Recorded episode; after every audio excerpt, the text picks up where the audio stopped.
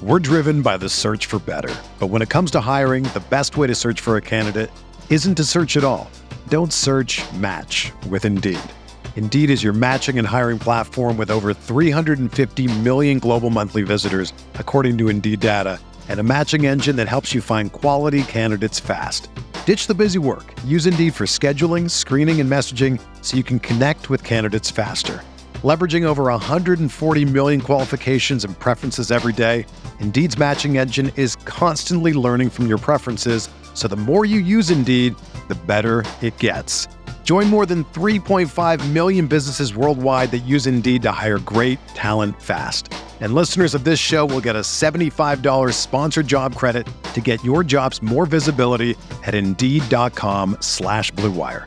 Just go to Indeed.com slash BlueWire right now and support our show by saying that you heard about Indeed on this podcast. That's Indeed.com slash BlueWire. Terms and conditions apply. Need to hire? You need Indeed.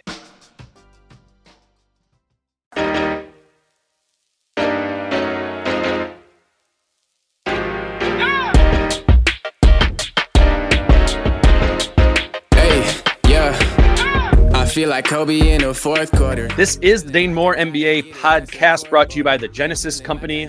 Uh, it is Thursday afternoon, Thursday morning, late morning, uh, November 9th. A moment in time, Britt, where the Wolves are 5 and 2 with the best defense in the NBA, a top three team by pretty much any of the fancy catch all metrics.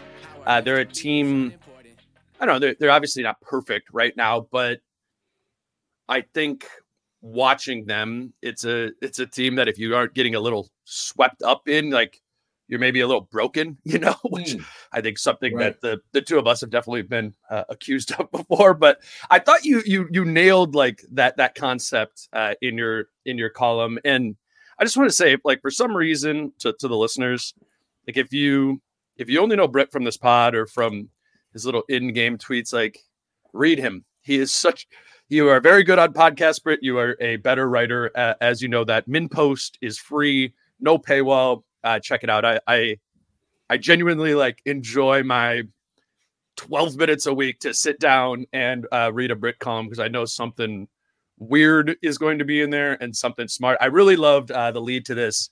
Uh, Britt's column starts with Sometimes it is appropriate to get carried away. Very rarely, but sometimes you feel like good fortune has set you upon a beast of extraordinary power and coordination, and you can feel both the muscles and the rippling flex take you for a joyride, like a kid in a cowboy movie, and you become a living embodiment of that corny word, giddy up. Giddy up. Corny, giddy up, Britt, but uh you're in here. Uh we've sat next to each other for seven years, I think now, at games, and I was reading that and I thought of only one other time in those seven years did you kind of embody that, you know, talking to me or sitting next to me at the game. And it was the 2021 22 season, Vando, Pat Bev, Ants year two. And there's some, there's a through line there, right? I, I think, mm-hmm. I mean, some of it is a little bit more, t- it's the fly around mentality. Right. It's, it's that energy uh, to this team. I, does this season feel like that season to you, but with more upside? Uh, yeah, at the time, I mean, I never want to look at upside because, I mean, that's not true. When it comes to uh, giddiness, I never want to look at upside. I right. basically want to revel in the moment. And almost always, when I'm reveling in the moment of a team, uh, it is because I'm I'm somewhat shocked at how good they are. Um, it's like the surpassing of expectations. I feel like I I cover the obviously I've covered this franchise pretty dedicated basis for decades. So I think I know the team and they have disappointed and that's been an interesting feeling. They have pretty much conformed to expectations, which is another feeling. Uh, but when they are significantly better than what I had judged them to be. It's fun. Uh, it's also, I mean, it's like it's a jolt. It's right. it's um, Vando and Pat Bev and that whole season. I- I'm a sucker for defense too. I mean, I was raised with Bill Russell, and uh, the team I covered had Kevin Garnett for its best time. So, like like I- me being raised by like Mike Miller and Randy Foye and maybe, Rays was like Doug West and Pooh Richardson. I right, exactly. You need some more iconic guys, and and and also guys who um, it's like if this continues, the giddy up is going to be less pronounced, of course, because the ambush factor is down. Yeah. uh, and that's why it's important to know when to say you're being carried away because um, I'm not going to be carried away this even if the Wolves win like 55 games and get to the um, you know the the finals or something. I remember 03 04 and I was shocked in the beginning and then after a while you just become to appreciate it and it's a different kind of feeling. It's Mhm. it's a it's an internalization of man this is fun. But it's not like woo, you know. Right, right, right. Here we go, you know. And so I'm uh, excited to you know knock on wood. Like I'm, I'm excited. I, I haven't don't feel like I've really experienced that. mhm. Like in in my I was thinking about it. It's kind of like I, I I like the exceeding expectations things too because I felt like the Vando and Pat Bev year was like that, and I'm It like, was. and then when was the other time, any other time that I really felt that? I put down two things. Uh, one the the Jimmy year Mhm, before he got hurt. Mhm. when when they they, were, get like, up to three like third in the league, right? Right. Yeah, which I know everyone like doesn't think that's fun now or whatever with, with hindsight, but I, I think it was some of that emotion of like, oh, like we thought they were going to be decent, but like there might be one of the best Western Conference. It was it was the Thibs Butler mind meld beginning to penetrate, Mhm. and that's what made that exciting. Was Right. that um, you saw the vision? I mean, Thibs had already obviously scrapped the original vision of Yeah. develop KAT and Wiggins. You know, it's like no, we're not. and you know, so did Jimmy, and Jimmy had started becoming more the forefront of it. Yeah. Exactly, and and it was like Well, we can't talk too much about Tom Thibodeau and Jimmy Butler when we're talking about how things are good right now with, with the Wolves, but it was similar, right? Oh well, I mean, what it was is again, it's just it's a type of thing where where you got quickening. It wasn't like a giddy up, carried away kind of thing because you knew they'd be good. But one of the things you did notice about that team was that they had a clue that felt like a durable clue. You know, it felt like something like this is a foundation you could build on because we Mhm. didn't know, Right. you know, how much of a quote unquote crater Jimmy Butler would become Yeah. No idea. uh, you know, a great heel turn.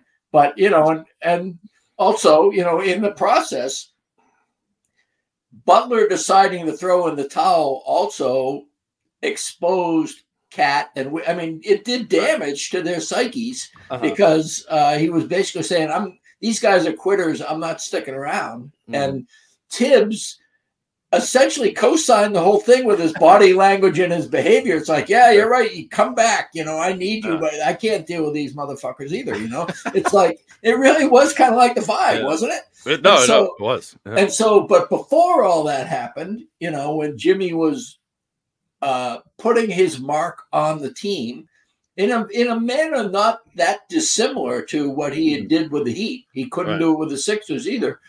Um, couldn't do it with the Bulls that much, but it was a period like I don't know how high they can go, but they could go Mhm. better than I thought they could go. And- Yeah, exactly. And that that is the feeling that you want. Any fan wants. I've always said the quickening seasons are as much fun as the championship seasons. It's a different thing.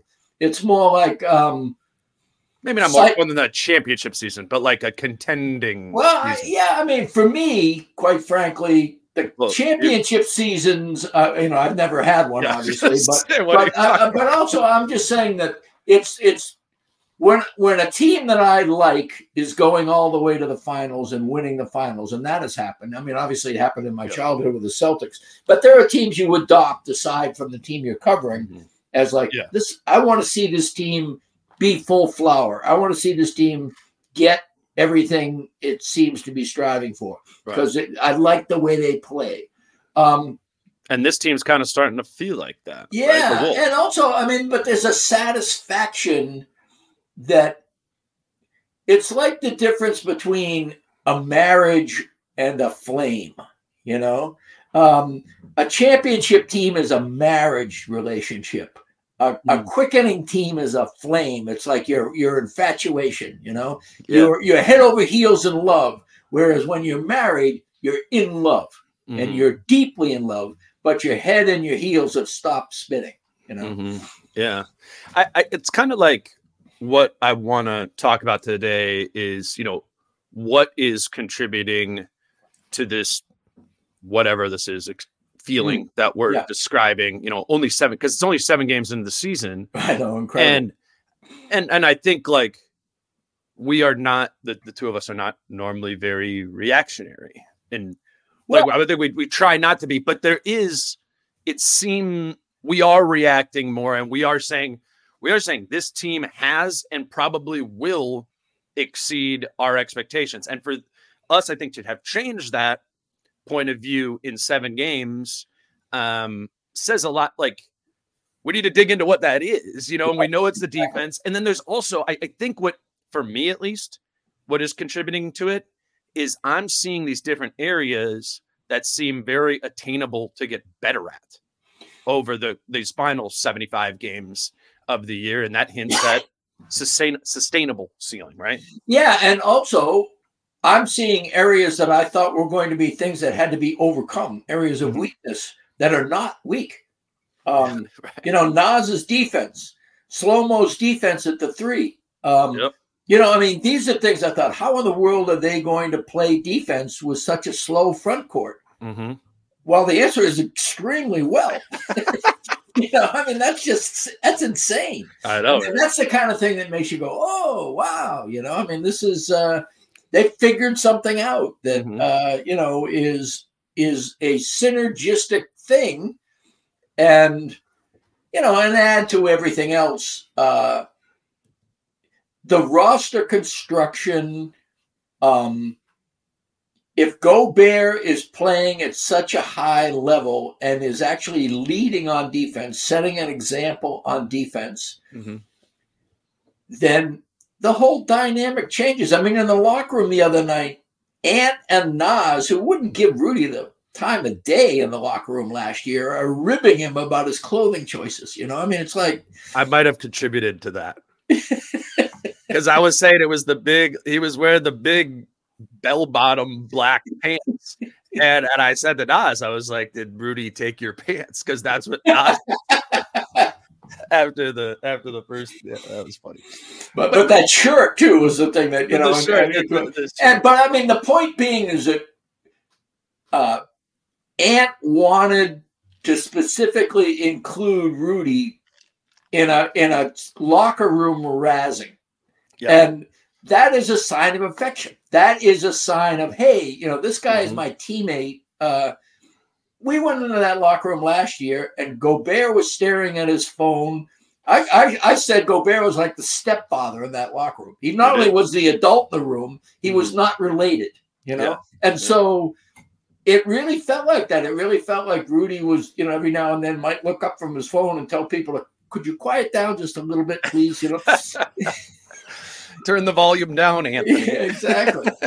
so, you know, there really is this uh and by the way, you know, when you during that COVID period, I don't I'm I'm not religiously in the locker, locker room and I don't go pregame, but postgame to get the temperature of a team Yeah. in the locker room is extremely informative. It doesn't have to be anything that is purposeful by anybody. It's just normal interaction. And they spend so much time there that even when the media is there and they're trying to check themselves, they still have habits, interactions. It's a social milieu that has already been established, and our presence changes it a little, but not enough to totally knock it out of what it really is. Mhm. And so it's really nice to get in there. And when the league was talking about, you know, limiting access and all this other stuff, especially for beat writers, I mean, guys like John and Chris who need these quotes and Jace. Yeah. Um, and it isn't so much, I, I don't do all that much quoting, but just hanging out, you know, being in there, Mhm. trying not to fall over the equipment bag.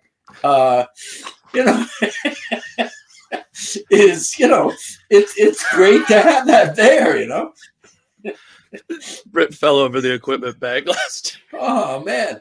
It was a Just right- senior moment. It was a senior moment. Oh, I have man. never in my life thought I was going to catch myself and not caught myself. you Ant know? tried to catch you, but he was sitting in. Yeah, his it was on the other side of the room, but he, He was like, he- "No, no, no, no." He left his chair. Oh, I had a great affection for him at that moment. oh, 'Cause I that was- really did feel like he was literally concerned for my well-being. oh, that was.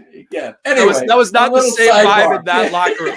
That was that was a moment Yeah, where no one was on razzing me at that time. They were thinking the old man might have bought the farm. Oh yeah.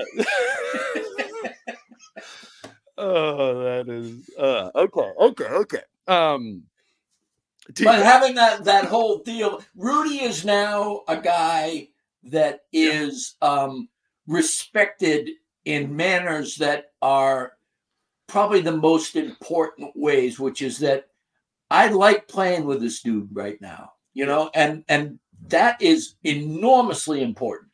Yes.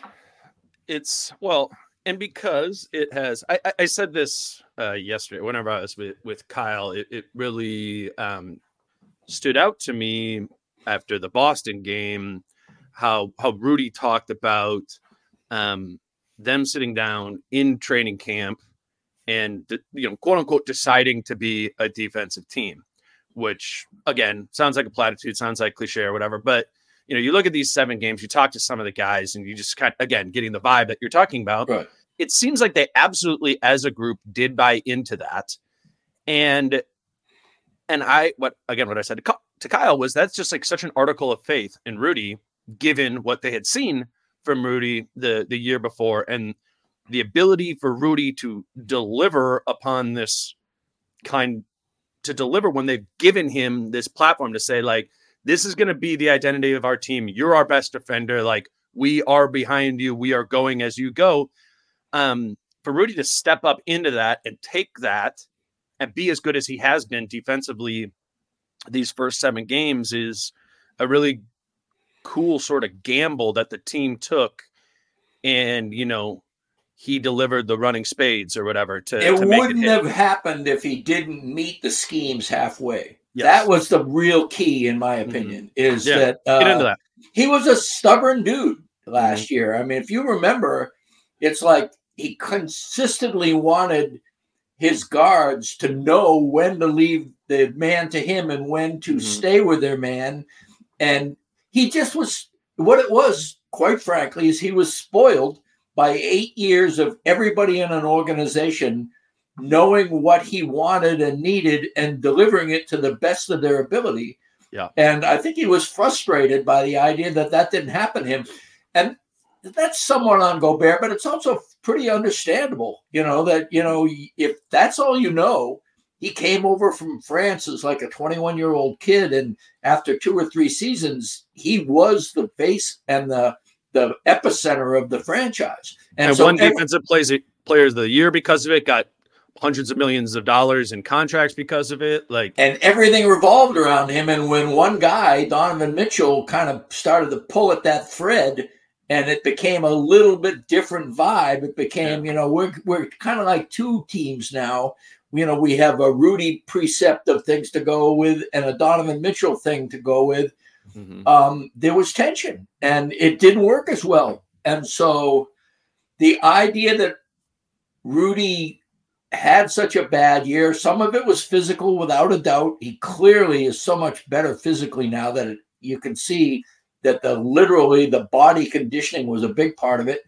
But some of it, obviously, too, was mental, and that he just couldn't help but be disappointed. And he was getting slagged every day in social media. Uh, all the things he would do well suddenly were not doing nearly as well because his teammates weren't cooperating in what he Right. thought should be the way to go. And he really had to reorder himself to some extent. And I remember, you know, one of the last practices before the regular season started, and I talked to him about, you know, the hybrid schemes of Mhm. Utah schemes and Minnesota schemes, and him saying it's not really th- that different for me. I'm still Rudy Gobert. I'm still gonna, and I'm thinking, oh my god, you know, Yeah. Right. we're gonna we're gonna go back to this, and it became like in my season preview, probably the biggest question I had. and I was dubious. I mean, I, I posed it as a question, but what I was really kind of posing it as is this is an obstacle. Yeah. You know, Rudy is probably not going to going to meet the schemes in the middle. He's not going to roam. He's not going to do things. When push comes to shove, he's going to want to stay in the paint. He's going to want people to know when to leave their man and to leave him alone and when they have to have responsibility.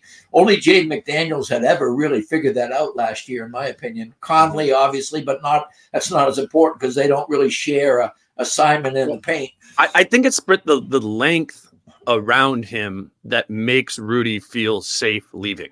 Mhm. You know what I'm saying? And Yeah, and right. it's like it is I I don't know how much this pops on TV because I've been you know, obviously watching more of the games in, in person because I've been home so much. If you when listeners, when you do go to a game and it is like a half court defense possession, just look at how little space there is for teams to navigate kind of that 16 foot radius if i'm saying that correctly like uh, around the it's hard to pass through the timberwolves defense in the lane even when rudy isn't there Right. and and i think rudy realized that and was like okay i can leave you know and and then he got into it. yeah, I mean, that's what I love about it is that uh, Rudy's trying to block 18 footers. Mhm. you know and um yeah i just think that the the crazy thing about that is if you up fake and try to dribble past rudy Mhm. it's been it's such a detriment that people can recover i mean Yeah. there really is not only are the wolves and you're talking about wingspans here not only height but width there really is a phenomenal amount of uh uh size taken away Yeah. from the offense, but also um, the ability to either negotiate switches or hedge on screens or go through screens, depending on who the personnel is, Mhm. has been really, I mean, the Wolves are playing a bruising physical defense. They are playing um, like the teams that I have always admired yeah in other markets, teams that um, take the game to you on defense. That's what I loved about the Vando Pat Bev thing. right But if they didn't have the, they were, what made that kind of even more fun was that they were gambling because if they Yeah. didn't get what they wanted on the perimeter, corner three high corner three yeah yeah, yeah yeah, And, and and now it's like there's not that much gambling involved. There's a really um it's both a natural flow and a fundamental uh cover to each other. And um it, it's interesting, right? To like the the corner three thing, like in particular, when they give up a corner three this year, and if you see Finch on the sideline, he's pissed. Yeah. And two years ago, in the, the that scheme they were playing pre Rudy, there was kind of like an acknowledged like, eh, we're gonna give some of those up because Right. we're like you said, like we're, we're gambling, and and that all leads into this like, I don't know, like ability to believe you can be more precise, right? And and take away as many. Like I, I think Finch and this group believes they can take away everything, right? They're not going to do it every possess every possession and or even corner every game. three actually Yeah. remains uh especially left side corner three remains if there is a weakness on this defense, and it's Mm-hmm. often because Rudy is in the left block, and so going getting out there. I'm not saying he's you know Rudy Gobert is going to be fantastic at sealing the corner on rotations. On the other hand, um, getting the ball to that rotation without a lot of uh, pre-designed ball movement Right. is not easy for offenses, and so Well, it's not scripted. It's not like Trae Young and Luka Doncic. Again, to two years ago, they know like, okay, I'm in the high quad running a pick and roll here. If I go left and yank it out far left here, Nas or KAT or whatever, along with the guardian, and come up with me, and it is going to be if I'm going to hit the roller, the low man's going to slide over to take that, and then the left corner three is there. The smart players knew there was this pattern way to break that scheme. The Wolf scheme now is um, unpatterned. You don't know, or I don't know what X plus Y plus Z equals anymore. Right. I did under that scheme, or we do under when it's just straight drop coverage, right? Like what what you can get to. Right. It's unclear if I was coaching against the Wolves right now, what I would target offensively to get after, you know, and and I could say every other season I've ever covered this team, I could have given you a do this. Like right. that is the basic, you know, offensive plan for breaking this team's defense open. Sorry, we're going a little bit long here before our first break. Let me get that and then let's uh okay. Let's uh, get into how what this defenses look like, numbers and, and a little bit more there. Um, as always, want to let you guys know that uh, Falling Knife it is an option for going to watch the games here locally with the the big screen on or the projector screens on, sound on there. It's been a homestand. They're going to San Antonio, San Francisco, Phoenix over the next whatever that is, five or six days. And um, I'm assuming not many Wolves fans are going to be traveling to that game. You're going to be in town. Uh, there is a different and more fun feel to watching this team right now with others. I feel like like I'm even just sitting by you know you and Chris or whatever at the games right. like there's uh there's something fun about conversing about the game much more than when the opener I didn't go to Toronto for the opener and I'm watching that by you know by myself right. when when a team well, if you're like me you can't shut up when you watch basketball you know, I'm, I'm constantly talking you know like I'm it's just it's natural and I've said this before but there are people who just basically tell the media not to put me next to them. You know? I love it. Some people like it, and some people really, really don't want to hear me constantly talk about every little thing, every little thing that comes into my mind. I mean, yeah. some of it has something to do with what's going on, yeah. but every now and then it's like, ah, you know, makes me think of something else. So, but that and, and, and, that socialization. That's what I am saying. Like that is yeah. actually. I, I, I, don't mean that as like some sales point here no, to like no. oh watch it. It's more fun to watch the Wolves with people when they're good. And and and have either your level of knowledge of the game or a little bit better than your level of yeah. knowledge of the game is what's really fun. You know, Stress tested. because then you, then you get to you know you get to learn things as in the moment of watching. You know, totally. As, you know, it's so much fun. Totally. And drinking while you do that is fun too. That's right, with great beer. We're, right. we're, that would be dangerous if we were doing that uh, on Media Row. Um, yeah, probably. but you could do it if you're 20 no years old. you know, yeah, no yeah. we, we've talked about that before. Like, what if we actually like put on a headset for this game? One, I think people would be like, "What the hell are you guys talking about?" Half they'd have to fade in and out. There's yeah, no doubt about it. Exactly, exactly. So, anyways, um, just putting that on your radar uh, as always, and and maybe this weekend, um, Friday or or Sunday to go to go check out uh, the Wolves against Wemby and the Spurs, or uh, Steph and, and the guys in Golden State. So, Falling Knife Brewing Company, Northeast Minneapolis. All right, Britt, uh, let's. It's going to be interesting to to talk about, presuming this team remains very good defensively. It's like I feel like I've already done like four pods on like, is this the best defense in the NBA or whatever? It's like, what are the ways we're going to need to find ways to talk about the defense because that's going to define this team. I mean, they right. are even now in a great start to the season. They're in a below average offensive team. Yes. And there's there's things obviously we can dig into and pick into there. We can and we will. Um, but the baseline of what makes this a tough opponent night to night is what you need to navigate defensively. And it is, I mean, the numbers right now are nuts. I mean, the, yes. oh, they are. And I'm a lot more confident for the record saying that this is going to be the best Wolves defensive team in their history. Yeah. I don't know if that means they're going to be the best Wolves def- best team in the NBA because mm-hmm. there's a lot of good defenses out there. Yeah. Um, you know, once Milwaukee figures it out, right now they're they're really floundering, and maybe you know Lillard for Holiday is a bridge too far, mm-hmm. and um, that they can't achieve that. But um, the point being that defense is such a team game and it's so synergistic when it's working and injuries are obviously can be huge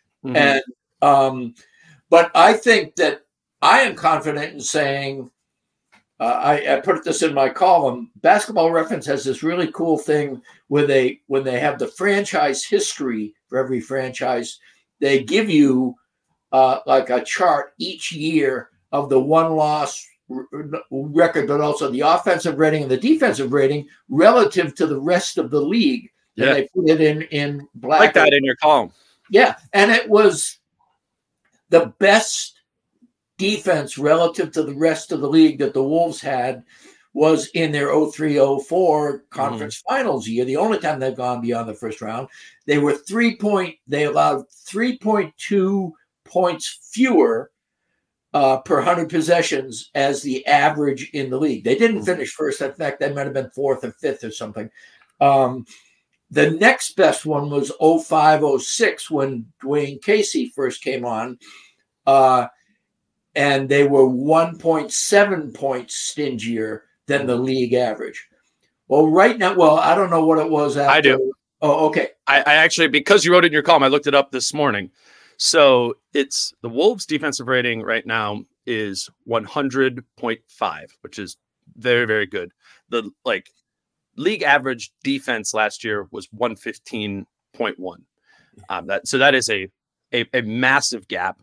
But right now, as is always the case at the beginning of the season, Right. offense is down a little bit. So the average the average is 112.6 for for a defensive rating. So that is a 11.1 points per 100 possessions gap.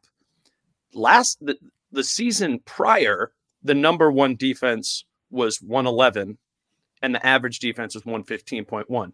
So the Wolves are this from one to median 11.1 last year from I think it was the Bucks, right? Or no, maybe it was Memphis was number one. It was 111 to the median being 115.1.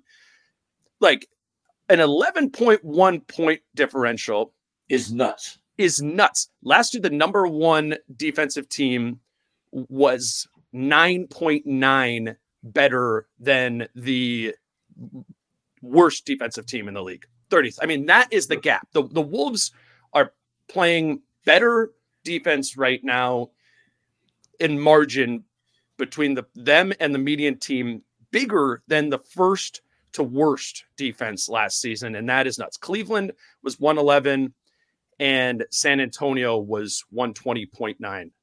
And that is just a it's just a massive massive gap. And small and they're sample, gapping the like yeah. the second place team, which is the Knicks, is like two and a half points, and the Knicks. Oh, it's even more totally than that now. They punt. Oh, is it now more? Yeah. They they punted. The Knicks have no offense. You know, it's like Well, the, the Wolves are the Wolves are 100.5. Boston is 104.2 as number oh, so two. Boston is now ahead of the Knicks. Okay, and and New York is is so four points better than second place. Wow, that's that's that's something. That is. And and it's And, like, and let me say one Yeah, thing more on this is that Utah and New Orleans, especially New Orleans now, Utah and New Mhm. Orleans both, you know, Utah I think is tanking. New Orleans is racked by injuries. But Boston and Denver are great offensive teams. Mhm. And and Boston came in here doing the same thing on offense that the Wolves are doing on defense, not quite to the same extent, but Mhm. they were more than four points or five points better than the second best offense, Dallas, Mhm. um, coming into that game against the Wolves. They were an offensive juggernaut. And the Wolves, I mean, after the game, Jaylen Brown was saying no team has put that kind of pressure on us. Uh, Yeah. This is a team, the Celtics, who have like four guys who are rugged, ISO good players. They rely on it a little bit too much, obviously, but they just have a lot of weapons on offense that are strong and long and are really good. And with Kristaps on the team now, they can space the floor with five out very easily, which theoretically, you know, before the season started, we would say that's going to kill this, you know, Yeah. Naz, Ant, Slow Mo, Gobert. How are they, you know, Gobert. And Yeah. Gobert guarded Porzingis out there. out there. And and when he didn't, Naz was out there. Somebody Slow Mo was out there. Mm-hmm. So that if, if Porzingis did the up fake and ran, well, guess who he's coming into? Yeah. Or the first block of the game that Rudy had on Gobert, it was a pick and roll with Naz getting beat off the pick and roll, except that Ant had the low wall Yeah. and a low man who was coming over. Porzingis saw Ant coming over and determined he was going to get a layup over Ant. And Rudy's on the weak side and got the block. Porzingis didn't even know he was there because he was already dealing with Naz at the top of the key Mhm. it was i mean it, its length and and covering up other people and Porzingis frequently in that game just looked bewildered didn't he Yeah. i mean th- there were a couple of times where he just sat on the floor and you know implored that somebody should have gotten the foul on that you know when it was It's clearly it's no weird. foul. Is weird as a five or a seven footer. I mean, we've seen this with Karl a lot. Like it's bizarre. I think for a seven footer to be one guarded by someone smaller than them, like not the biggest player on the other right team, right right? Because one, you're just not really used to it. But the part I think you're really not used to is like, all right, if I beat my man, now there's wait a bigger guy there waiting for me. Because normally, you know, like KAT his whole life been guarded by fives or whatever. He's like, Right. all right, if I beat Valanciunas, there's not a Porzingis behind me, you know, like which is Yeah. what the Clippers with Batum on him, and then Zubac is the guy Yeah. who he they frustrated KAT like no other. You know, as did Kyle Anderson in the playoff series when he was Right. guarding KAT in, Right, in right. Memphis. But we're talking about now the Wolves are able to do to the do other that. thing. I mean, it's obviously what they've done to Jokic to, you know, as much as you could have relative success against Jokic right. uh, that they did last Three season. assists in over thirty minutes is I mean, really you know It's that uh, I, I think that is outside of scheme, just like you're just playing, right? You know, you're just playing Right. basketball. That weapon that they have of Rudy's ability to impact the ball when he is not in the the primary he's not the primary defender he's not in the primary action that's hard man and and, and what better example than Jokic having struggled a- against that and, not and- having his outlets. I mean, having his Jokic always says, "Okay, somebody's on me. Who's open? Mhm. All right, Well, and that's Aaron where Gordon. length- Aaron Gordon is going to destroy any other power forward when he goes up for a shot. yeah You know, and oh, it's Rudy Gobert instead. You know, right, right. and credit KAT, you know, to the extent that KAT stayed in front of him. And KAT Yeah. gets up for Jokic. KAT Mhm. remembers when he and Jokic, that was a real debate about who was better. for sure I mean, two MVPs later, we know. But, uh, you I know, think KAT, KAT KAT up for still remembers all- that. Actually as much as like a lot of the offensive stuff hasn't been there and has been Right. frustrating like i i genuinely think karl is very bought into the the concept of being a defensive team It, is the underrated aspect of KAT season. Mhm. And then Um, we, you know, and then it extends to the backcourt. I mean, my goodness, Mike Conley. I didn't think Mike Conley had a good game. I thought that the Celtic guards. Right. I mean, uh, uh, what it was, and we saw Jrue Holiday crab dribble him down and score over him a couple of times. We're thinking, Mhm. all right, Mike Conley just isn't physical enough to play this game, you know, against these big wings. Mhm. And then I listened to uh, Mazzulla post game, and he was saying, you know, we it was really tough. We were trying to separate uh, Gobert and Conley on pick and rolls, obviously for the reason that you know you get Gobert to commit, and then you got you ha- only have to deal with Conley. but mike's not separating And Mike is not; he is hedging perfectly, getting deflections, getting in the way, and. eh, I, you know, you went back and looked and showed me some clips. I went back and looked after that and just saw Mike Conley was not playing heroic defense. What he was doing was being a a delayer of execution, yes and as a result, i like that, that execution was not able to be completed because he was getting help. Mhm. And um, and Rudy is one of the helpers. Obviously, those guys have worked together. But and then you had pointed out, you know, the, how the inverse, how they were cross matching, trying to foster those cross matches, especially on Conley, and how Conley said to you in the locker room, "We're used to this." You know, I mean, Yeah. they did this to us in Utah, and Uh-huh. you know, it's not easy to do. But if anybody's going to be able, if any six one and seven one guy are going to be able to know how to cross match, it's Yeah. those two.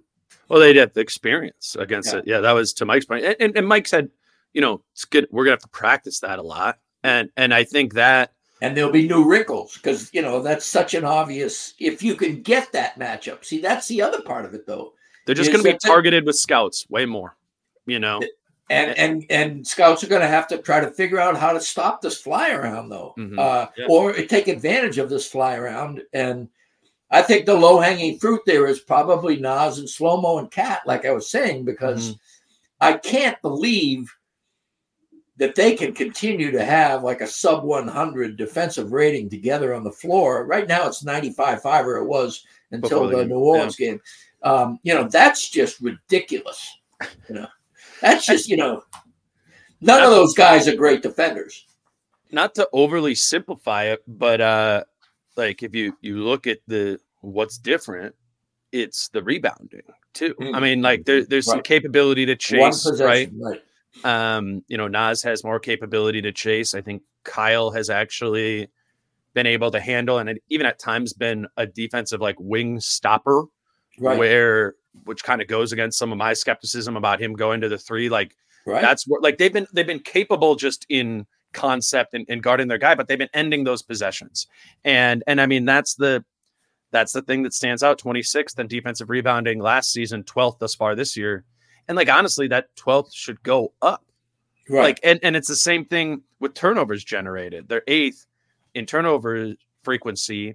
And last year they were fifth. So what like that is I would say more likely than Stopping not. transition is a, I mean, because that is the area they will remain vulnerable. Yeah. Uh, and they are. I'm actually. talking about generating turnovers, though. They Yeah. generated Oh, I the see. fifth Right, most right. last year, Okay, and they're, okay. they're at eighth right Yeah. now. So I say that to mean like the I think one the defensive rebounding is taking a big step up, but only to 12th.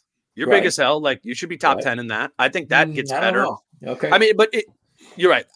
If I could, I would think that if I didn't know the last two seasons. And also, I think that you have to give up something if you're going to be so physical. I think if you are basically suffocating Sure. people on ball or suffocating follow up, you know, I mean, suffocating the second action, Mhm. you're people are going to be out of position, and um, and I'm I'm I'm fine with that. I actually think that uh, I, I think that Conley and Ant as a backcourt are very good rebounders. And I wouldn't have said that about Ant. Again, I mean, let me know when we want to get into Ant because that's going to just be a- just just Well, a, let's. I a mean, let- fantastic rave. I mean, you know, yeah. We're driven by the search for better. But when it comes to hiring, the best way to search for a candidate isn't to search at all. Don't search match with Indeed. Indeed is your matching and hiring platform with over 350 million global monthly visitors, according to Indeed data, and a matching engine that helps you find quality candidates fast. Ditch the busy work. Use Indeed for scheduling, screening, and messaging so you can connect with candidates faster. Leveraging over 140 million qualifications and preferences every day, Indeed's matching engine is constantly learning from your preferences, so the more you use Indeed, the better it gets.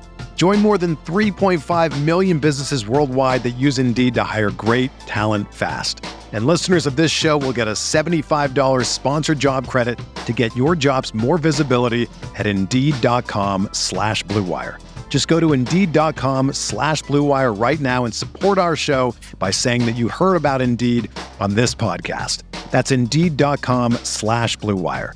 Terms and conditions apply. Need to hire? You need Indeed.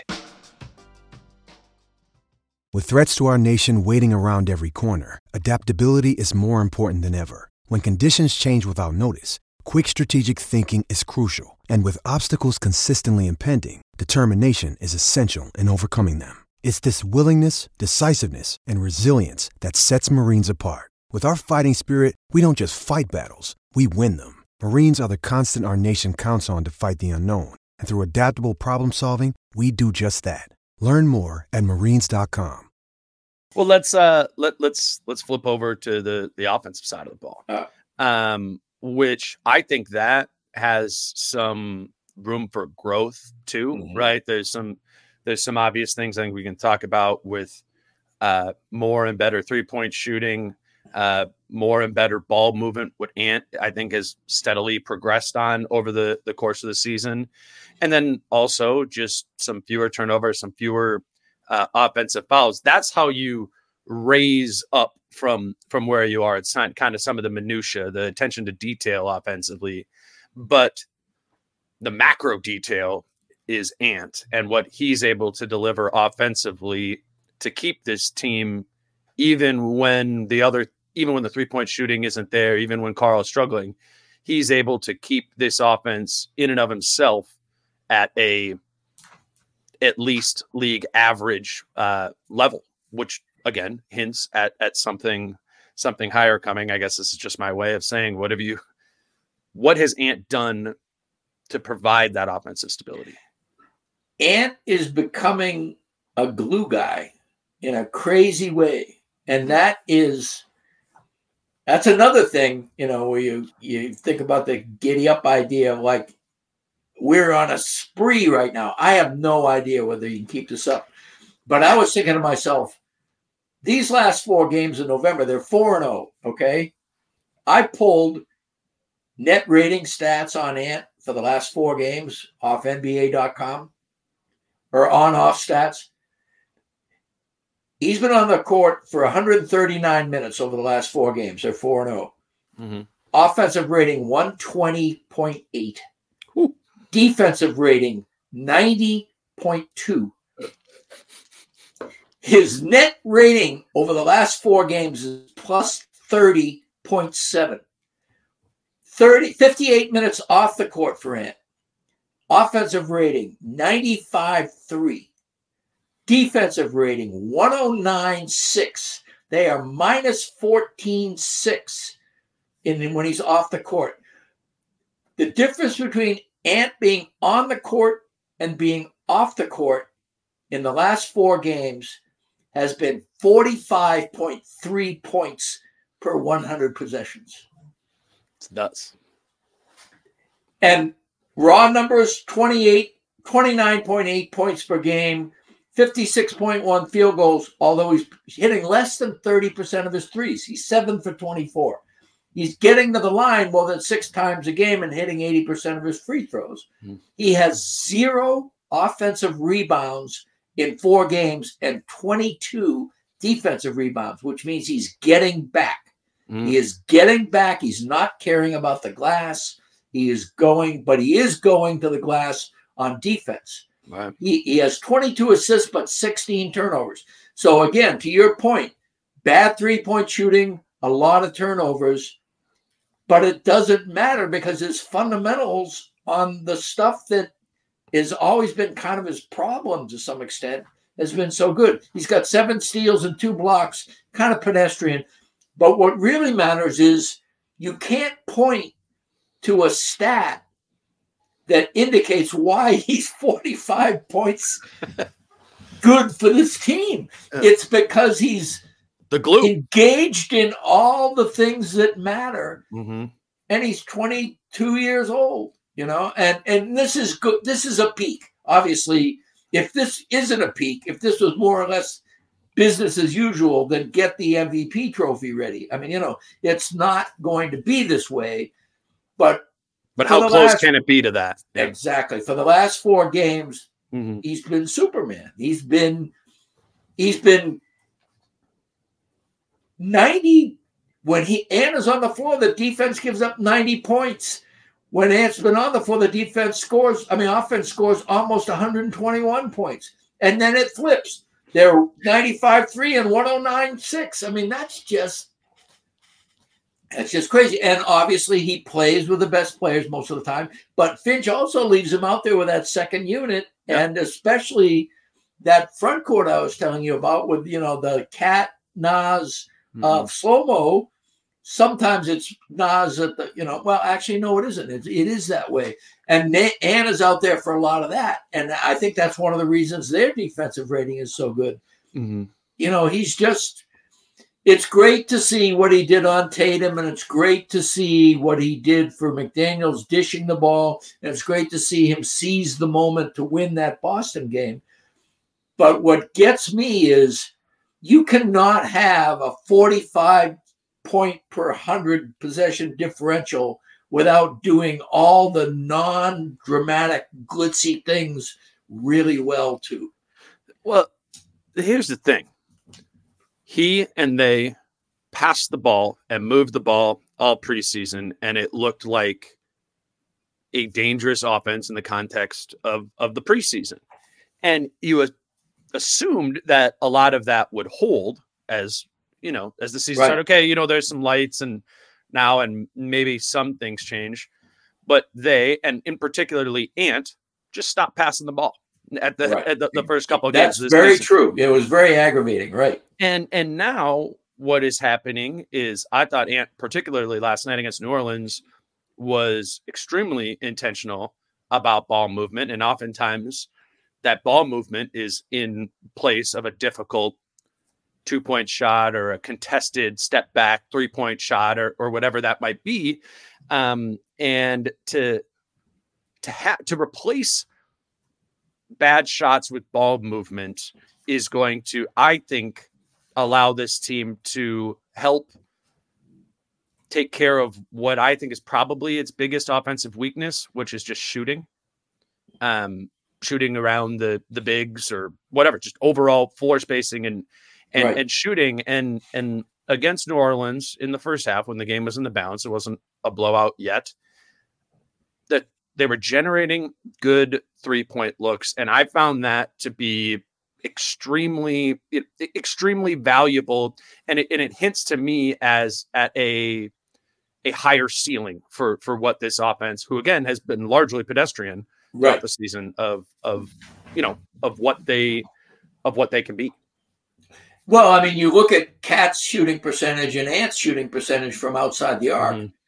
and those are your your heavy hitters. I mean, Slomo had forty two percent and Conley had forty three percent last year. Right. You can't expect that to sustain. I, you know, Conley does seem to be a very reliable three point shooter, um, and he's great on that high screen with Gobert. It, it is a weapon, mm-hmm. but um, at the end of the day, Ant and KAT, and somebody said this, you know, about if when KAT is shooting from outside, everything opens. You know, I mean, right. that's you know that really is the difference, and to the point where I groan even when he scores on one of those running layups. I'm thinking, oh, that means he's going to start to go to it. And right. I want to see seven or eight threes. I don't care if it's only two or three makes, um, because if he keeps doing it and he forgets about uh, how am I looking, mm-hmm. And he's in a groove all of a sudden. I mean, cats cats do for a seven or eight mid threes game. Sure. And yeah. when that happens, I hope it's against a good team. We don't waste it. Mm. I hope it's against somebody who like Golden State.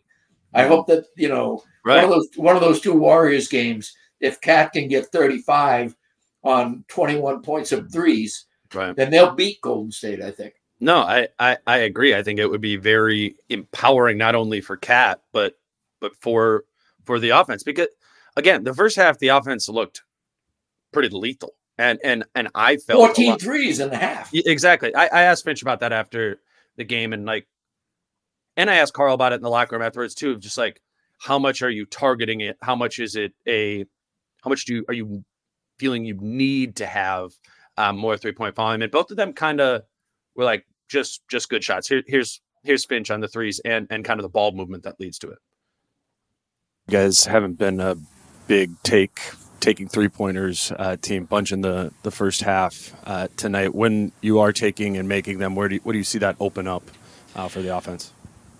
Yeah, I thought we really did a good job of making the early pass to the open shooter.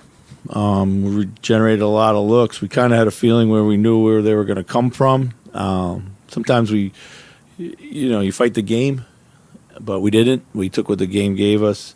Um, then it opened up a lot of, you know, kind of just space space in general. Um, but yeah, I thought just just our awareness of, of what the defense was doing was high, uh, and the ability to make the right play. I mean, we had and I think had eight assists at half or something. Akil Finch with a bunch.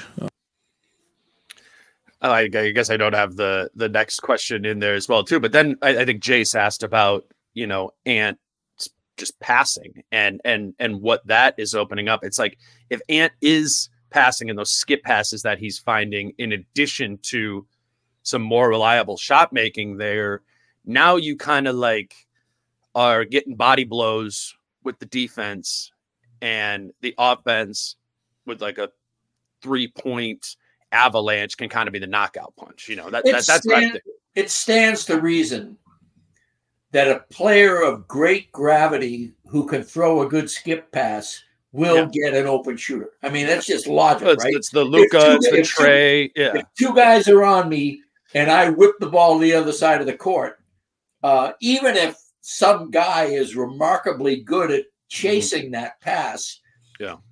If that pass is going to somebody who sees a man being totally left open, it's the second pass that gets it. Right. But the point being is a, a very self aware skip passer who also happens to be a renowned all star scorer is mm-hmm. going to be great for your offense. And Ant was plus 35 last night. Um, you know, that's you don't do that without good decision making. You can't, you don't luck into that unless most of your other teammates are in the 30s mm-hmm. too. You know, right. I think Gobert may have been like 24 and KAT may have been 27 or something, but Ant was the the team leader in plus minus mm-hmm. for a reason. I mean, he's just he's doing the right things. Um, well, he's he's he's contributing to the elite defense, and he's stabilizing the mediocre offense. That's a, Rudy, that's a very Rudy, good way to put it. Right. Rudy empowers the defense, but is, you know, just an excess person on offense a lot of time. And that's not to yeah. take away from his. No, I know. And, and, and Finch, I love Finch. Yeah. Finch loves to not say that. He loves to say the opposite, which is that Rudy's gravity is, yeah. you know, I got to tell you, any team that is doubling Rudy in the post is is playing into the Wolves' hands. I mean, I don't I don't think that, I don't know, uh, man. You're not liking those little Rudy dimes now. He's doing his little like forearm flings all, all over the well, place. I mean, you know, he's again, passing yeah, with some I love the forearm flings. That's a great ah, that is great. It's almost like the sling, the the, the cat sling, although it, it's a little, fortunately, a little less unbridled. You know, he looks like he looks like a shortstop, like turning two. He's like, oh, there's Nickeil in the corner. That's right. That's right. Uh, and, and, what I'm, I'm actually kind of serious about that because I, I don't know how like great of a basketball play that is. Like, you know, probably right. sometimes that's going to be a turnover, but it sends a message. It sends a message and it signals the confidence. And it's another right. anecdote of what I think is the biggest development of the entire season. Um, that I think we started tracking back in training camp is comfort and confidence from Rudy Gobert on levels that, quite frankly, I've never seen before because it didn't happen last season. And right with Utah, you know, I wasn't watching it enough to know what that what that felt like. And Utah wasn't using Rudy. No, I mean, remember when it was a big deal that oh, Rudy's going to come out and guard KAT tonight because right. KAT burned him the day before, right. you know. Um, but that's what he did, and now it's like I remember that. If, if we yeah. if we were to do that, they played Utah back to back nights. KAT had like eight threes in the first game, and then think they Rudy came, came out and it was a big shut deal. him down. But yeah. it was like black and white. It was like Rudy's going to do this and Rudy's going to do this because Utah had its schemes. And I remember, man, I, I went to Utah shoot around that morning before the second game. We asked Rudy questions, and he was like, You'll see. It'll be different tonight. We're going to do some things different tonight. And I'm like, Huh. But the difference and the reason why Finch is, in my mind, should be given a lot of credit for what's happening now is he convinced Rudy. I think one of the ways he convinced Rudy is this team needs the flexibility mm-hmm. to not get caught in its one trick pony excellence. Yep. And if there's a definition for what happened to Utah, it's that what they did so well, a, a playoff opponent has time to scout it, pick mm-hmm. at it, and eventually exploit it. And especially if it's a you know a magician like Luka with the ball or whatever, you know, if you run into the wrong personnel matchups, what is encouraging about what the Wolves are doing right now is that they can fly around or they can stay home. Um, and not that they're not flying around when they're staying home, and not that they're not being fundamentally good when they're flying around, but they have a broad based, more versatile approach to defense that still involves cohesion, using their length, and putting in enough quickness to make that length ultimately effective. And, and having guys like Slomo and Conley and Rudy, obviously guys who have been through the wars, who know what defense is about, and teaching guys like Ant and KAT and Naz how to do it um, is all it it's it's that you know if you want to tip your hat i just did to finch. I'll tip it to tim connelly right now. He's gotten the personnel um, even with shake milton not having a, a good season at all thus far and all of a sudden being taken off the ball which was news to him in the locker room. But uh, um, it this is a this is an interesting roster. This is a roster that can withstand i think you know losing their most pure point guard in in in JMac after Conley, um, and and they can be okay. It it's a razor's edge thing, I would imagine, as a coach, uh, to try and empower Rudy without placating to him. Right. And and obviously we know in, in Minnesota last year it was placating, right? It was, had to be. It, I mean, it, they had so much invested that if Rudy had just shit the bed I Mm-hmm. mean, in in mentally, physically, he he clearly was out of sorts. but Um, by placating that, they shit the bed for him. They said we're on, we're going to play this a way really good point, defensively, right? Yep. and then and then offensively they they placated to him like you know be happy to be in Minnesota. We're going to give you We're going to expand your game. Yeah. Oh my Exactly. God. and and and so much of that is is gone. But I, I, I even think about it from the uh, Utah standpoint, right? Right. Um, Utah was a great team, so I don't want this to be taken as like Quin Snyder. yeah, they won sixty games. Yeah. I, I don't want to be saying that that Quin Snyder wasn't coaching well, Right. but there was an element of that team as well that was placating towards Rudy. It was obsessed with maximizing him while maybe sometimes ignoring how he fit in the greater group of of five players, and that led to a, a ton of regular season wins. But without the empowerment, like effective empowerment of Rudy in a team scheme, it cost them in the playoffs. All right. So this is just a different way of saying like we need to learn and know what we we need to know how to do multiple different things during the regular season so we can be able to do it in the postseason. Quin Snyder didn't to, to the extent that I know, did not do that to a heavy degree. They tried to develop an identity during the, the, the regular season. They did it over and over again to get as good as they could at that. And then once it really got tested in the playoffs, it broke. The idea here is Rudy is doing enough different things that it, it would empower him for a playoff series. So it isn't that Clippers thing that happened in his final year in Utah, where it's seven Terance Mann, whatever corner Right, threes right. against him in that sort of way. And I would say that that's my hat tip to Finch is navigating that at least thus far. Actually, Right. probably doing a bad job of it last year, but Right. learning from that and and finding something to build on and establish as a foundation that could really help them uh, when they are playoff. Yeah, I think they were frankly surprised, as were we all to some extent, but they Mm-hmm. were really surprised because they had such an investment in it, how badly it went when it went Right. bad. And I mean, I'll say this first about Quin Snyder. I think he's an excellent coach. Yeah. I think that he did tailor a lot of things to Rudy's strengths that made them such a winning team, especially in the regular season. And I will also say that I'm really liking what he's doing with the Atlanta Hawks this year, who, who, by the way, beat the Wolves Mhm. in, in in a game that you know, and that it's not the first time this season or the last that the Hawks totally erupted. They beat the Pelicans that way. They beat somebody else that way, Mhm. but they suddenly just surge. You know, Yeah. and and so credit to Quin Snyder, but to back up your point about placation, Donovan Mitchell is a terrible defender for a reason. Donovan Mitchell never really had to learn how to play defense because it was Rudy's job. And Rudy accepted the fact that it was his job, and Donovan Mitchell kind of accepted that fact too. Mhm. And so there is a way where Rudy being Rudy creates bad team defense if you're not careful Mhm. because Rudy wants to do it all and he's really good at it. But one guy doing it all just isn't as good as five guys trying to do things together. It Mhm. just isn't.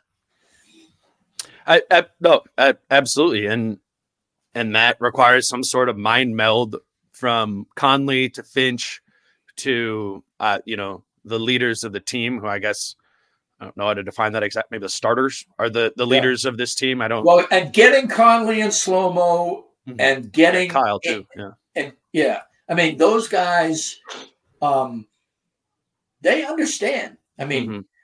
uh, Conley came up through Memphis, Slomo came up through San Antonio and Memphis. If you want pedigree in terms of sacrifice for the team, Mhm. you know those are great places to come from. And so, uh, those were smart acquisitions, and and you know, this is twice in three years, full years of coaching that Chris Finch has put together a defense that maximizes his personnel. And hats off to him. I mean, I don't know, it's early yet, obviously, and I understand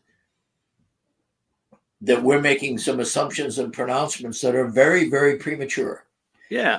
Uh, no, but, but- it is interesting in all their answers. Like what, what, you know, we're covering a winning team right now, so we're saying this is going well. Why is this going well?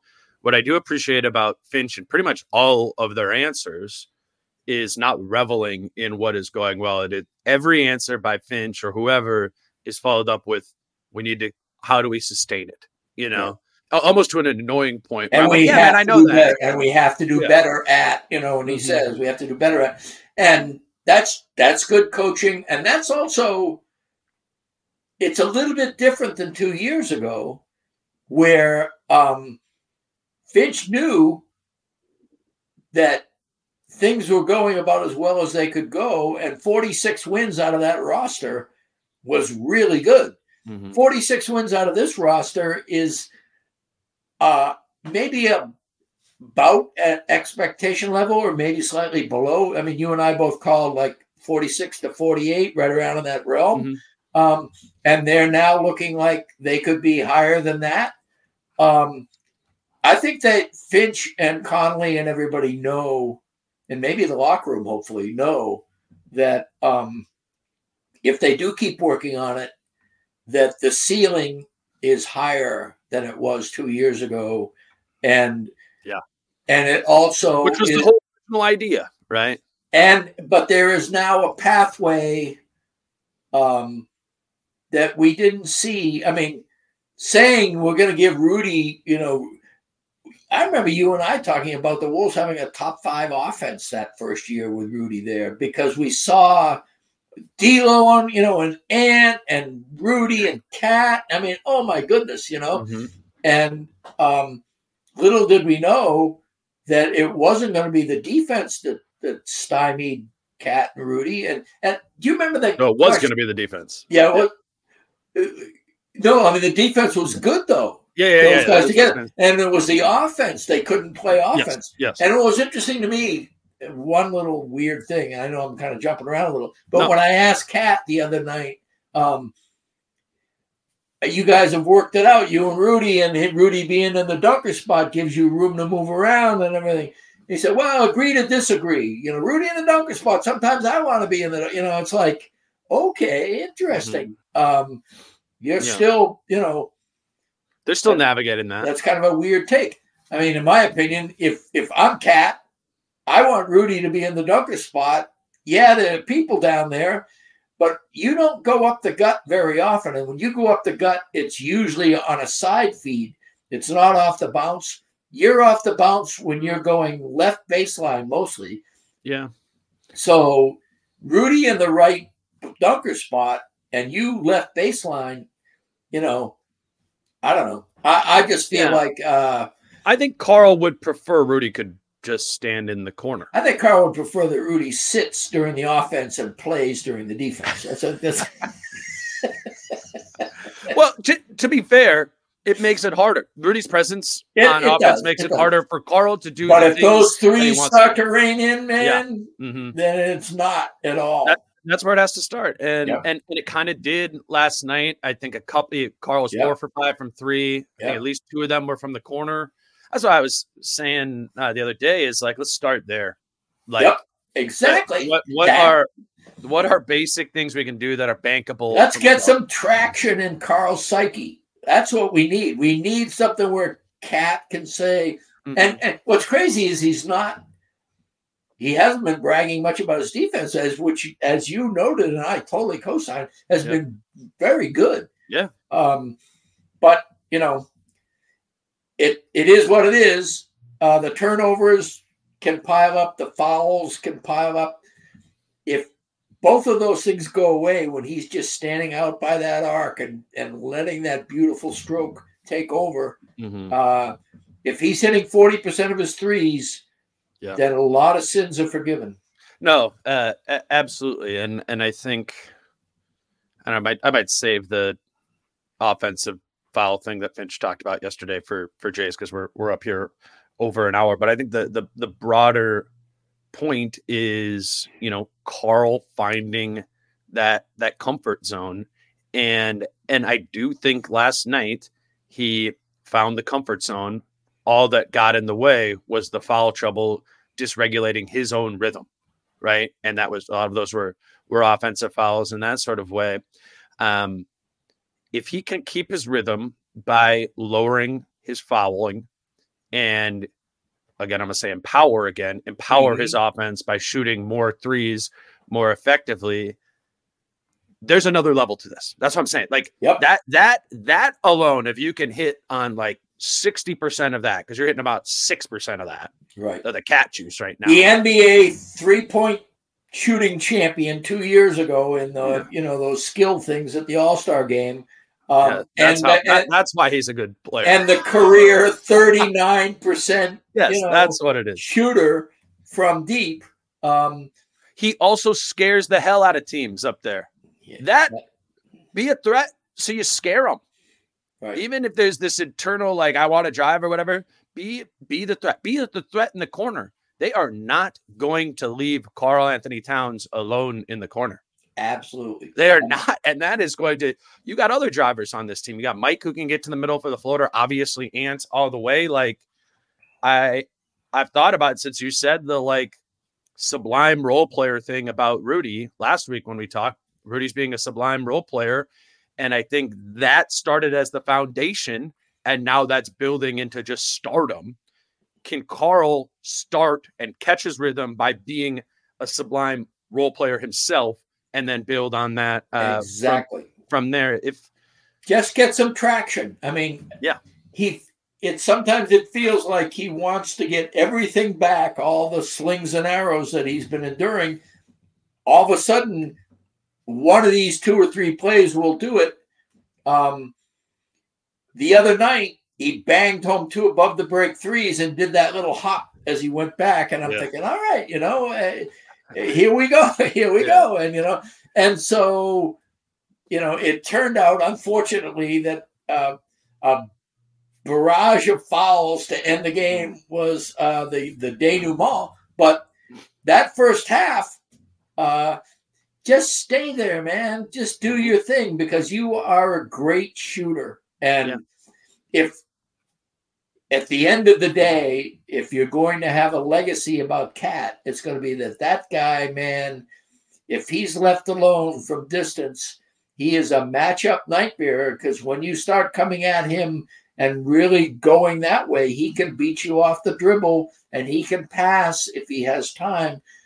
But it all begins, in my opinion, with that remembrance. Let's remember that this is a seven footer out there who can who can just scorch you. I mean, and he, and that was one of the reasons this team had that second quarter boomlet where they went from like two down to 20 up or something and and KAT was one of the many guys who nailed a bunch of three pointers in that period I think uh is the last thing, like Karl is at this just at this point in time, this month or whatever, this weird sort of uh, redefining of of who and and what he is. Right, the the fan base has changed in ways their their views on him, yada yada yada. Um, the team has changed and he hasn't had success. Well, here's the thing: outside of the emotional antics for Karl, the one thing that people always had on him is that they and they could point to year over year was a below average defender or average at best defensive center. There is an opportunity for Karl here over not just this season, but you know, let's call it two, three seasons where this team is consistently a top five defense. What will happen if that happens? Exactly. Is the narrative will change Yep. around Karl about being a bad defender into Karl was a bad defender when he had no help around him. And instead, he will be remembered not as a one way offensive player. Like, A, That's a- the a- a gift of precondition for that is Kevin Durant. Mm. If you remember, Kevin Durant was not Yeah. regarded as a good two way player, mm-hmm. and he's had length, but he didn't have. He was considered a little soft. You know the whole sure. narrative, and you know I don't mean to bump you off what you were saying, but no, no, this is it, interesting. it, it does make me realize. I mean, Durant is universally acknowledged now as an above average defender. For sure. And it's because he uses his length and so on and so forth. And he he still occasionally gets burned and he's, you know, Yeah. but um and it, winning teams did that for him as much as anything. And even like when Brooklyn fell Yeah. down on defense, people would say, but Durant's playing good defense. Mhm. And it was because, you know, he had begun and, and and not that KAT can necessarily be what Durant is on defense. th- there's just some physical limitations about speed. It's like right.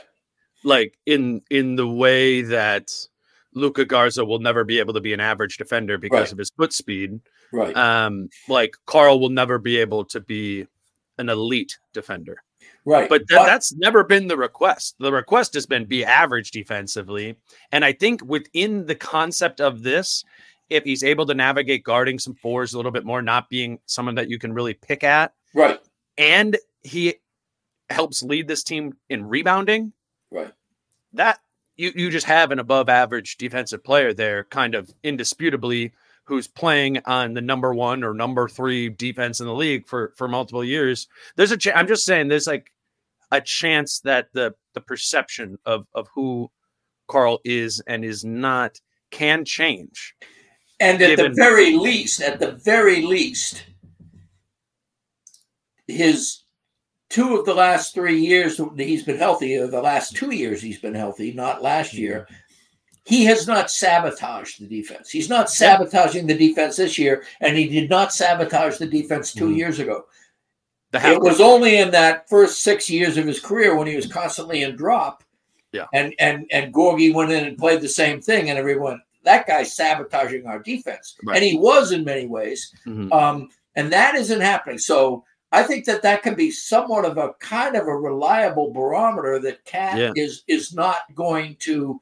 You don't have to hold your breath when KAT is playing defense anymore. It isn't like teams are just going to blitz this guy anymore. Mhm. Um, he has gotten better to the point where would I say that he's even an average defender? I think overall, perhaps. But when he is in the right scheme and doing the right thing, and he's got quality people around him, he is um, doing his job and can be a member of a looks to be an elite defense. Yeah, and and again, look at Utah. It was an elite Right. defense with clearly not elite. Derek defensive- Favors, for Christ's sake, Yeah. a, a- an idea of a good defender, even though he was slow as molasses. Yeah, like I, even Bogdanovich, like um, who I think was always like a, a a solid defender, but really had he really like pressed up and guarded and, and was physical in that way because he had he had Rudy behind him. Like I think Karl is starting to Karl understand did that with Jokic, right? exactly that he has that he has Rudy behind him, and that that because the the the one negative thing of the season is just that Karl hasn't played well. You know, um, there are things to suggest that he could, and that it and that it will get better, and that and that it isn't just he doesn't fit in this yada yada yada. He does. He actually is the one that if we want to start really saying giddy up and talk about ceiling ceiling with this team, he's absolutely critical to that. He he there's no way this team goes to the Western Conference Finals even without Karl becoming really fucking good. Unless Naz Reid does that. No, no, I no, th- th- th- that would not happen, man. No, like you know, I'm I'm I'm a bigger fan of Naz Reid than you I know, I know. But there is you remove Karl-Anthony Towns from this team and you remove your ceiling. And I'm not saying like long term. There, there's a whole uh, what we talk about big seasons down the line and and all that and keeping Karl has the opportunity cost of maybe losing Kyle Anderson and Mike Conley. That's a different conversation. I'm talking about right now. Uh huh. The ceiling leaves if if they make one of those trades at this moment for like Immanuel Quickley and Evan Fournier. You know, like that, that it, it just does. You know, and Well, oh, cool. Naz When you put it that way. Yeah, well, I I see a hell of a lot of those screenshots sent to me, right. and I I'm know. like, Yeah. Okay. So you're you're right in the sense that um, it's it's always you know, all right. You don't like the status quo. Show me a better status quo. mhm. And meanwhile, can this status quo elevate beyond even your theoretical status quo? And, and and that's your strongest argument in in the vein you're talking about now. And I can, under that context, I can Yeah. agree with that. I I'm get- talking about strictly within that context. right. right. Yes. And I agree that if KAT can be um, an above average defender on a very, very good team Mhm.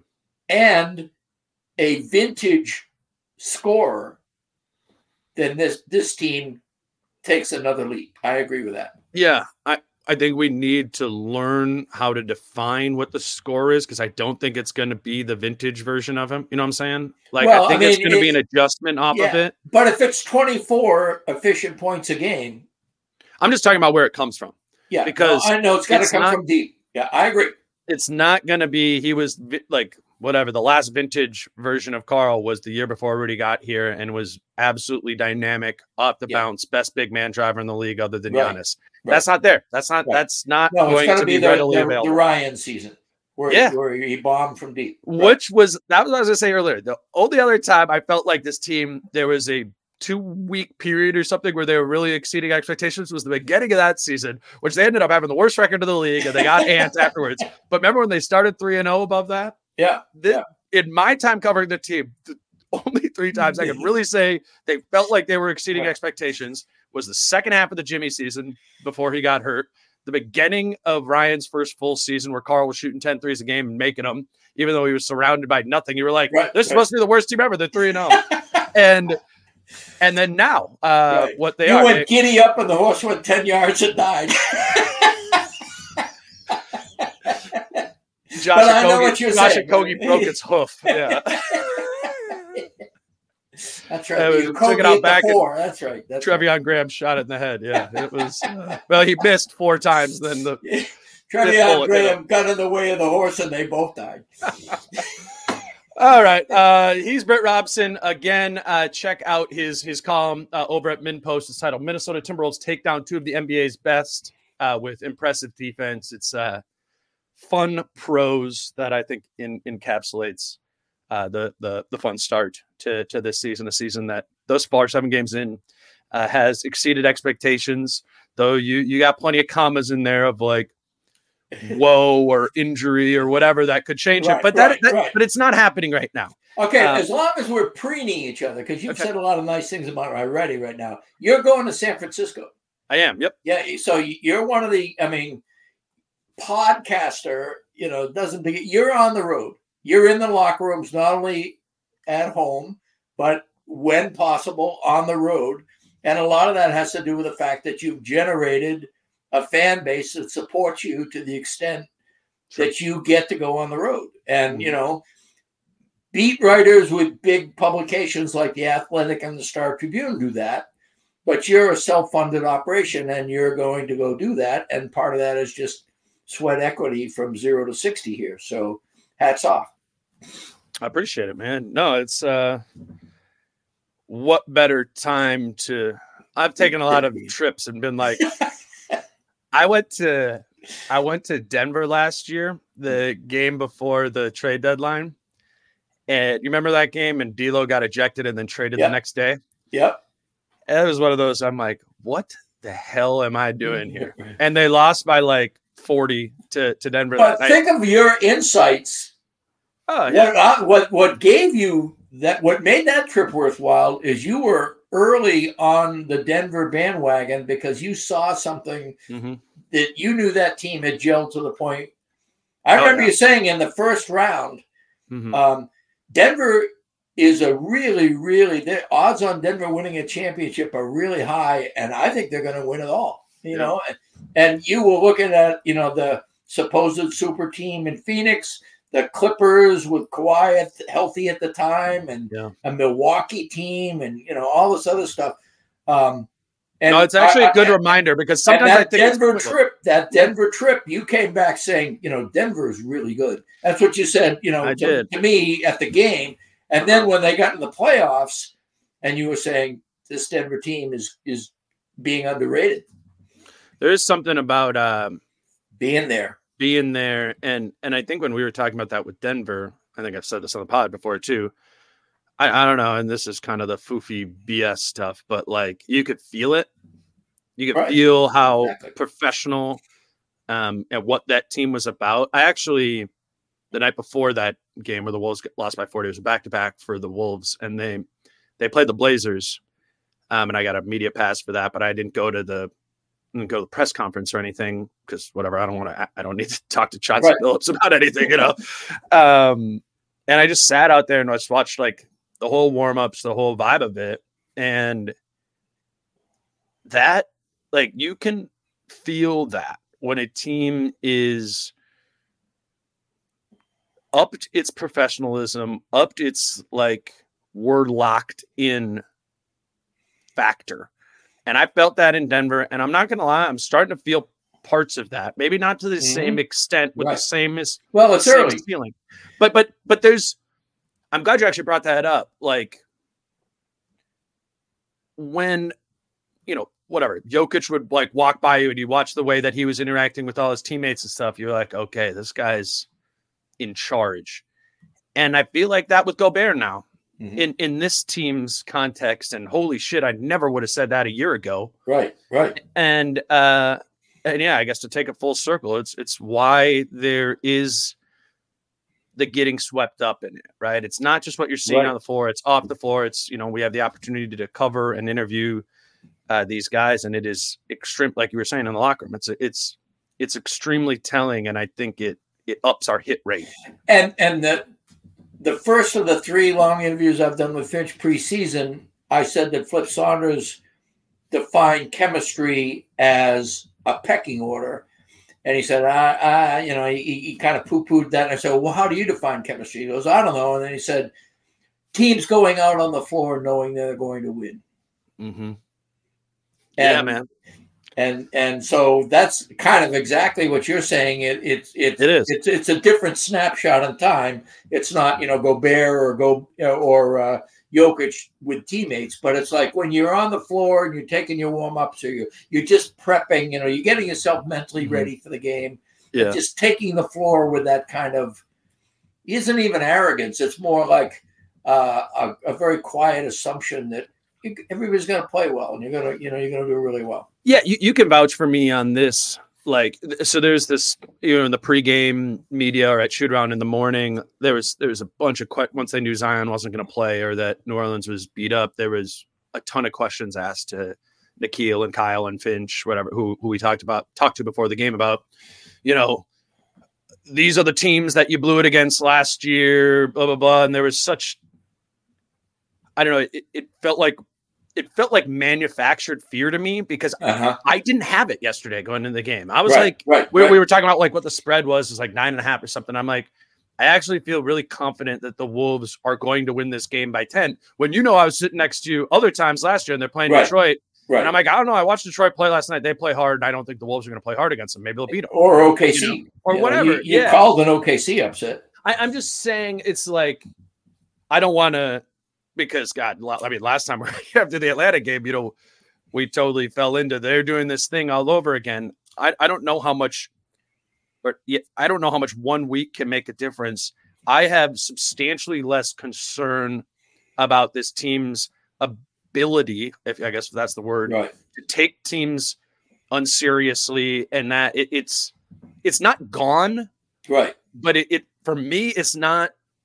I don't know. Whatever this feeling is, we're we're talking about has like detoxified uh, a lot of that for me.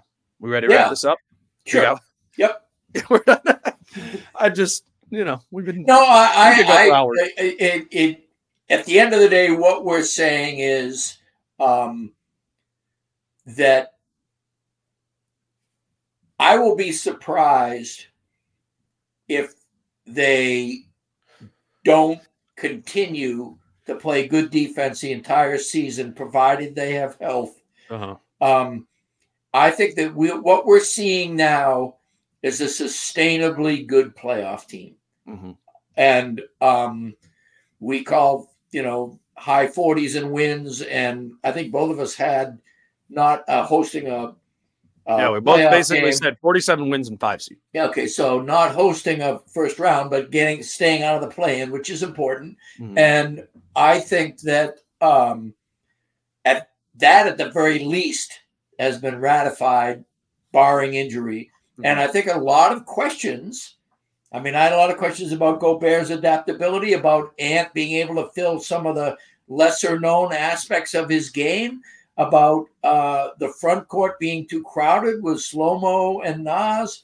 I mean, all the questions I really thought were pertinent going in. Conley's health is really the only one that remains in danger to me, right? You know, most of them thus far have been answered affirmatively. Uh, they have, you know, and that can change, but Mhm. it, you, the caveats I'm making now, though, are not stressing caveats. They are acknowledged caveats. Yeah, this could happen, but I'm not saying, hey, this could happen. Mhm. Um, I feel like, I feel like you're in the moment, but not a prisoner of it. and at the end of the day, expecting the moment to last longer than I did in previous times. Yeah, right. you know and and that is chemistry as as Fitz said you see chemistry and Yeah. so you you see a team that Rudy Gobert is getting razzed on the locker room uh you know that there are different guys on this team stepping up in ways Naz Reid quality defender Anthony Edwards glue guy on defense I mean Didn't, you know, we are didn't have kid- those on our bingo card. are you kidding me All right. Uh, he's Britt Robson uh, on Twitter uh, at Britt Robson. Check out um, his his work over at MinnPost. I will be back uh, with Jace tomorrow. I think what I want to do is an episode on things we were wrong about. So I'm gonna figure that out Mhm. sometime this afternoon, which isn't. That sounds like super positive, but it could be. I guess it could be a negative thing that you thought was going to be positive too. Uh, I, I guess I, I I say that to mean there haven't been many seasons where there was so many things that I thought would happen were different for for better or for worse. So me and Chase will get into that uh, tomorrow. That'll be uh, the Friday show. Like Britt said, I'm going to be going out to San Francisco uh, for those games. So no pod after the Wemby game on Friday, but Chris and I will be back together on Monday morning in San Francisco after the first uh, Wolves Warriors game. So until then, he's Britt. I'm Dane. Peace out. How I'm feeling, man, I hope it never stop, yeah. Green and hot so you can find me in the crowd, yeah, yeah. Don't let standards ever, ever bring you down, yeah. Hope you dancing like nobody else around, yeah. yeah. Everyone is talking about magnesium. It's all you hear about. But why? What do we know about magnesium? Well, magnesium is the number one mineral that 75% of Americans are deficient in. If you are a woman over 35, magnesium will help you rediscover balance, energy, and vitality. Magnesium supports more than 300 enzymatic reactions in your body, including those involved in hormonal balance. From functional medicine doctors to mental well being and female hormone experts, we all know that magnesium is the one mineral to improve all aspects of well being and health. But which one? Magnesium Breakthrough from Bioptimizers, the trusted choice recommended by leading experts with seven best absorbed forms of magnesium to ensure your body receives the support it needs for overall well being. Go to bioptimizers.com slash balance today and use code BALANCE10 for 10% off. Support your journey to wellness at B-I-O-P-T-I-M-I-Z-E-R-S dot com forward slash balance. Magnesium Breakthrough from Bioptimizers, your foundation to optimal health and vitality.